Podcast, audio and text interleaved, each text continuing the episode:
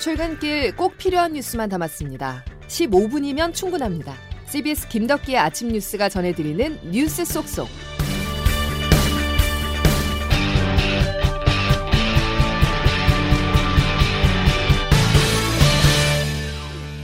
여러분 안녕하십니까? 1월 25일 김덕기 아침 뉴스입니다. 오미크론 대유행이 시작됐습니다. 국내 유입 52일 만에 코로나19 우세종으로 자리를 잡으면서 확진자가 급속히 늘고 있는데요. 오늘 발표된 신규 확진자는 역대 가장 많은 9천명 안팎이 예상됩니다. 광주, 전남, 평택, 안성 등 4개 도시는 내일부터 오미크론 방역 체계로 전환합니다. 첫 소식 양승진 기자입니다. 어젯밤 9시까지 코로나 확진자는 7,437명, 오늘 오전에 발표될 신규 확진자는 9천명 안팎에 달해 41일 만에 다시 역대 최다를 기록할 것으로 보입니다.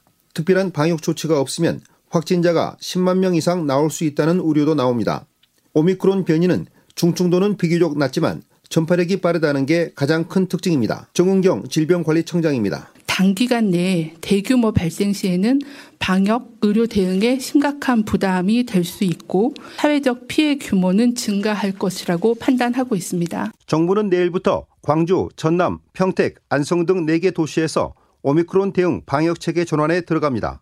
전국적으로는 빠르면 1월 말에서 2월 초까지 확대 시행할 수 있도록 준비 중입니다. 김부경 국무총리는 설 연휴에 가급적 고향 방문을 자제해달라고 요청했습니다. 이번 설 연휴 동안 많은 사람들이 지역 간에 활발히 이동하고 서로 만나게 된다면 이것은 타오르는 불길에 기름을 붓는 것과 다를 바 없게 될 것입니다. 특히 설 연휴 기간 대중교통 이용 등 이동 시에는 KF80 이상 마스크를 착용해 달라고 방역 당국은 당부했습니다. CBS 뉴스 양순일입니다.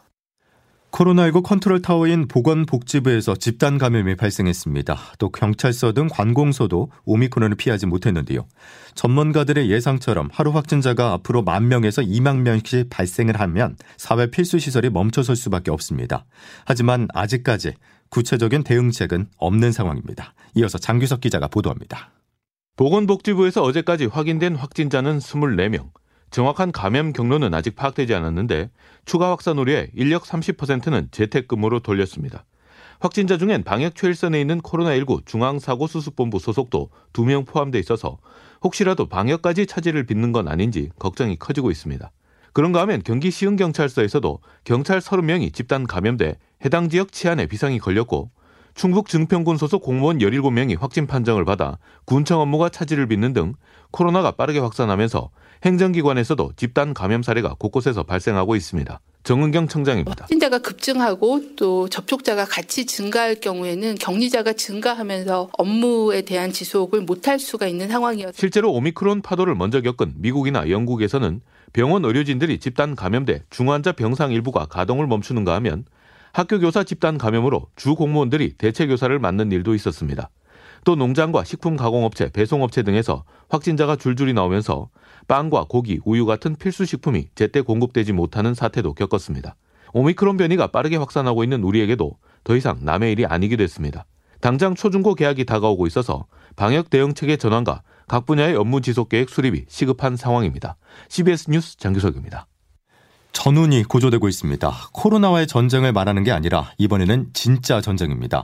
러시아가 조만간 우크라이나를 공격할 거란 관측이 나오면서 미국은 우크라이나 주재 자국 대사관 직원 가족들에게 철수 명령을 내렸고 미군을 유럽에 투입할 수 있도록 준비 태세에 들어갔는데요. 워싱턴 연결하겠습니다. 권미철 특파원. 네, 워싱턴입니다. 예, 무력 충돌이 임박했음을 알리는 신호가 곳곳에서 나타나고 있습니다.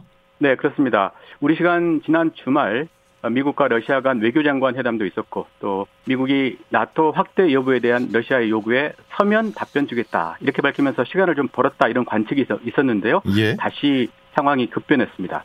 어, 말씀하신 대로 우크라이나 소재 미국 대사관 인력 철수를 미국 정부가 지시를 했는데 토니 블링컨 국무장관의 얼굴도 어제 상당히 비장해 보였습니다. 들어보시죠. 만약 단 한 명의 러시아 군인이라도 우크라이나를 침공한다면 그것은 신속하고 가혹한 단합된 대응을 초래하게 될 겁니다. 네, 미국 정부는 자국민들에게 우크라이나를 떠날 것을 권유했고요. 또 러시아 여행 금지도 결정했습니다. 권특파원 그런데 네. 러시아와 지정학적이나 정치적으로나 가까운 중국이 다음 주에 올림픽을 개막합니다. 러시아가 전쟁이라는 재를 뿌릴지 관심인데 어떻게 전망하고 있습니까? 2008년에도 베이징 하계 올림픽이 열렸었는데 그때도 러시아가 그루지아를 침공을 한 바가 있습니다. 예. 이런 전례 때문에 미국 정부도 러시아가 중국을 배려하진 않을 거다 이렇게 보고 있습니다. 그러나 중국으로서는 이 코로나 때문에 이미 올림픽이 반쪽이 돼버린 상황이니까 러시아에 모종의 요청을 했을 수도 있습니다. 그런데 어떻게 보면 미국이 전쟁 대비 분위기 분위기지 않겠습니까? 예. 미국이 일부러 전쟁을 바라는 거 아니냐 이런 의구심도 나옵니다. 바이든 대통령 지지율이 30%라서 이 돌파구가 필요한 상황이 상황이기 때문에 나오는 의문입니다. 예. 지금까지 워싱턴이었습니다. 자, 이번에는 중국입니다. 베이징 동계올림픽이 열흘 앞으로 다가왔습니다. 개막이 임박하면서 베이징 시내에는 올림픽 분위기가 서서히 무르익고 있는데요. 하지만 방역 긴장감은 그 어느 때보다 높다고 합니다. 베이징에서 안성용 특파원이 취재했습니다. 지난주 토요일 밤 2008년 베이징 하계올림픽이 열렸던 베이징 국립경기장에서 동계올림픽 개막식 2차 리허설이 진행됐습니다. 5살 어린이부터 70대 노인까지 다양한 시민들이 광장물을 선보였고 화려한 불꽃쇼가 베이징 밤하늘을 수놓았습니다. 세계인들에게 중국이 부강할 뿐만 아니라 중국 인민들의 생활도 부강하다는 것을 보여줄 겁니다. 우리 노인들도 힘이 납니다. 오는 27일 개장하는 선수촌도 선발대로 도착한 선수들과 관계자들을 위해 그제부터 미리 문을 열었습니다. 어제는 세계 각국 15,000 매체 종사자들의 공간인 메인 미디어 센터도 개관했습니다. 이처럼 베이징 올림픽이 착착 준비되고 있지만 서방 국가들이 신장 인권 문제로 정부 대표단을 파견하지 않고 다른 국가 정상들도 코로나 때문에 개막식 참석이 힘들게 되면서 흥미는 반감된 상태입니다. 베이징에서 거의 찾아볼 수 없었던 코로나는 올림픽이 가까우면서 확산되는 추세입니다. 중국식 절대 방역에 구멍이 뚫리자 당국이 방역의 고삐를 더욱 쬐면서 올림픽 분위기는 좀처럼 살아나지 않고 있습니다. 올림픽 참가자들만의 독립된 공간인 폐쇄루프 안에서도 벌써 72명의 확진자가 나오면서 베이징 동계올림픽은 점점 방역올림픽이 되어가고 있습니다.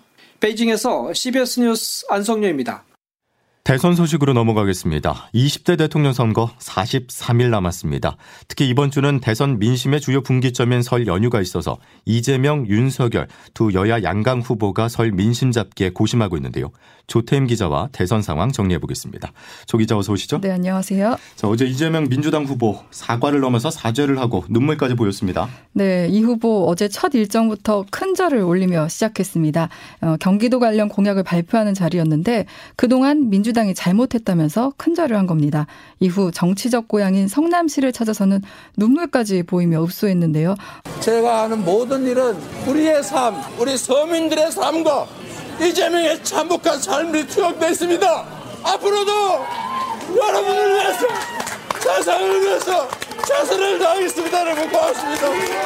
네, 어제 또 이 후보 측근으로 분류되는 이른바 7인의 의원들은 기자회견을 열고 이재명 정부에서 일체 임명직을 맡지 않겠다 이렇게 약속까지 했습니다. 예.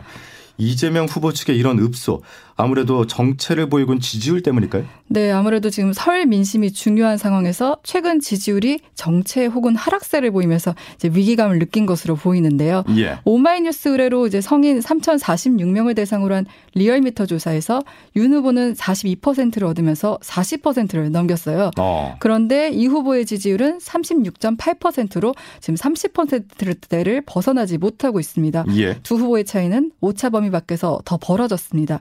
근데 이 후보에게 특히 뼈아픈 건 이제 민주당의 전통적인 텃밭이라고 하죠.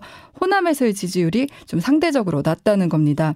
어, 이낙연 전 대표에 향했던 이제 호남 민심이 이 후보 측으로 아직 넘어오지 않고 있는 것으로 보이는데 예. 이 후보가 뭐 민주당 후보다 내 사람이다 하는 일체감이 부족하기 때문이라는 평가가 나오고 있습니다. 어, 앞서 소개한 여론조사의 자세한 내용은 중앙선거 여론조사 심의위원회 홈페이지를 참고하면 됩니다. 예, 여기까지가 이재명 후보의 상황이고 윤석열 후보 측 상황도 본 다면은 윤 후보는 외교안보 분야 공약을 어제 내놨죠. 네, 이 부분은 이제 먼저 윤 후보 목소리부터 듣고 얘기 나누겠습니다. 강력한 국방력에 기반한 평화를 추구하겠습니다. 어떠한 도발도 확실하게 억제할 수 있는 네, 윤 후보는 문재인 정부의 대북 정책이 굴종적이다. 남북 정상회담은 정치 쇼였다. 강하게 비판했는데요. 예. 그러면서 내세운 건 힘을 통한 평화를 강조했습니다. 전부터 밝혀온 대북 강경 기조를 이어가는 모습입니다. 예. 이재명 후보와 달리 윤 후보 지지율이 상승세다 이렇게 분석을 해 주셨었는데 윤 후보 측에서 불안 요인은 혹시 없을까요? 현재로서는 이제 요원해진 원팀인데요. 예. 안 그래도 윤 후보는 공천 요구 거부로 홍준표 의원과 대치 상태였는데 여기에 김건희 씨가 이제 홍준표, 유승민도 구술한다고 하면서 유 전 의원과도 관계가 악화됐어요. 예. 또 하나 관심인 건 단일화 여부입니다. 어제 국민의당 최진석 상임 선대위원장이 홍준표 의원을 만났거든요. 어. 왜 지금 만났나, 어떤 인연을 만난 건지 궁금증을 불러일으킬 수밖에 없는데 홍 의원은 앞서서 좀 출당도 시켜달라 이런 말까지 했었잖아요. 그렇죠. 그래서 상황이 안 좋은데 두 사람이 만났다 보니 이제 관심이 모아질 수밖에 없는데 두 사람 모두 단일화 관련 얘기는 하지 않았다. 확대 해석의 선을 그었습니다. 예, 여기까지 듣겠습니다. 조 태인 기자였습니다. 자, 이런 가운데 오늘 요양병원을 불법 개설해 요양급여를 타간 혐의를 받고 있는 윤석열 후보의 장모 최은순 씨의 항소심 결론이 나옵니다. 최 씨 측은 요양병원 개설 운영에 개입하지 않았다고 주장을 했지만 지난해 7월 1심 재판부는 징역 3년을 선고한 바 있습니다. 다음 소식입니다. 광주 신축 아파트 붕괴 사고가 발생한 지 2주가 지났습니다. 어제부터는 24시간 수색 작업에 들어갔는데요. 아직까지 추가 구조 소식은 들리지 않고 있습니다. CBS 광주 방송 박효진 기자입니다.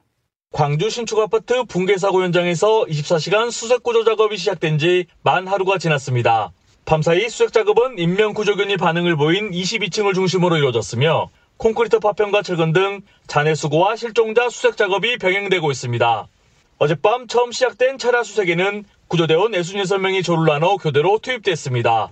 현대산업개발도 20여 명을 두 계조로 나눠 24시간 수색 구조 활동을 돕고 있습니다. 건물 내부에 투입된 1톤 소형 굴삭기를 중심으로 잔해 철거 작업이 진행되고 있는 가운데 아래층에서는 추가 붕괴를 막기 위한 안정화 작업도 속도를 내고 있습니다. 붕괴 사고 현장에 합류한 전문 구조대원 17명은 23층 이상 고층부에서 실종자 수색 작업을 진행하고 있습니다. 이흥교 소방청장입니다. 베테랑 구조대원들을 어, 동원령을 어, 발동을 해서 지금 현재 어, 작업을 지금 하고 있고요. 안전에 두면서 최대한 정부는 고용노동부와 행정안전부, 국토교통부 등이 참여하는 중앙사고 수습본부를 구성하고 어제부터 본격적인 운영에 들어갔습니다. CBS 뉴스 박효진입니다.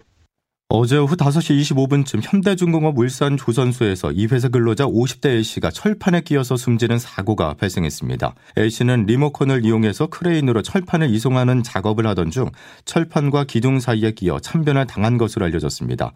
현대중공업 측은 안타까운 사고가 발생해 참담한 심정으로 사과드린다면서 관계기관 조사에 적극 협조해 정확한 사고 원인을 밝히고 재발 방지책을 마련하겠다고 밝혔습니다. 자, 이제 기상청 연결해 날씨 알아보겠습니다. 이수경 기상 리포터. 네, 기상청입니다. 예, 화요일 출근길은 우산이 필요하죠? 네, 그렇습니다. 오늘 북쪽을 지나는 기압골의 영향으로 곳곳으로 비나 눈 소식이 있는데요. 현재 수도권과 강원도, 충청권 일부 지역에 비나 눈이 오는 곳이 있습니다. 오전 중에 호남 지방과 그 밖에 경상도 일부 내륙까지 비나 눈이 확대가 되겠는데요. 이번 비나 눈은 오후에는 대부분 그치겠습니다. 하지만 강원 영서와 충청북도, 경북 북부 내륙과 제주도는 오늘 밤까지도 이어지는 곳이 있겠는데요. 특히 강원 산간에는 오늘 오늘 2에서 5cm 정도의 눈이 예상돼 교통 안전에 주의를 하시기 바랍니다. 이 밖에 강원도와 경북 북부 내륙에도 최고 3cm 정도의 눈이 오는 곳이 있겠고 그 밖의 지역은 5mm 미만의 비가 내릴 것으로 예상됩니다. 오늘 아침도 춥지 않은 날씨로 시작하면서 서울은 영상 2도 안팎인데요. 낮 기온은 어제보다 떨어지면서 서울과 인천 천안의 낮 기온 5도가 예상됩니다. 날씨였습니다. 앞서서 일촉즉발의 우크라이나 사태를 전해드렸었는데요. 현재 우리 교민이 약 800명 정도 체류하고 있습니다. 이들의 안전 확보를 위한 만반의 대비가 필요한 상황입니다. 자, 화요 김덕기 아침 뉴스 여기까지입니다. 내일 다시 뵙겠습니다. 고맙습니다.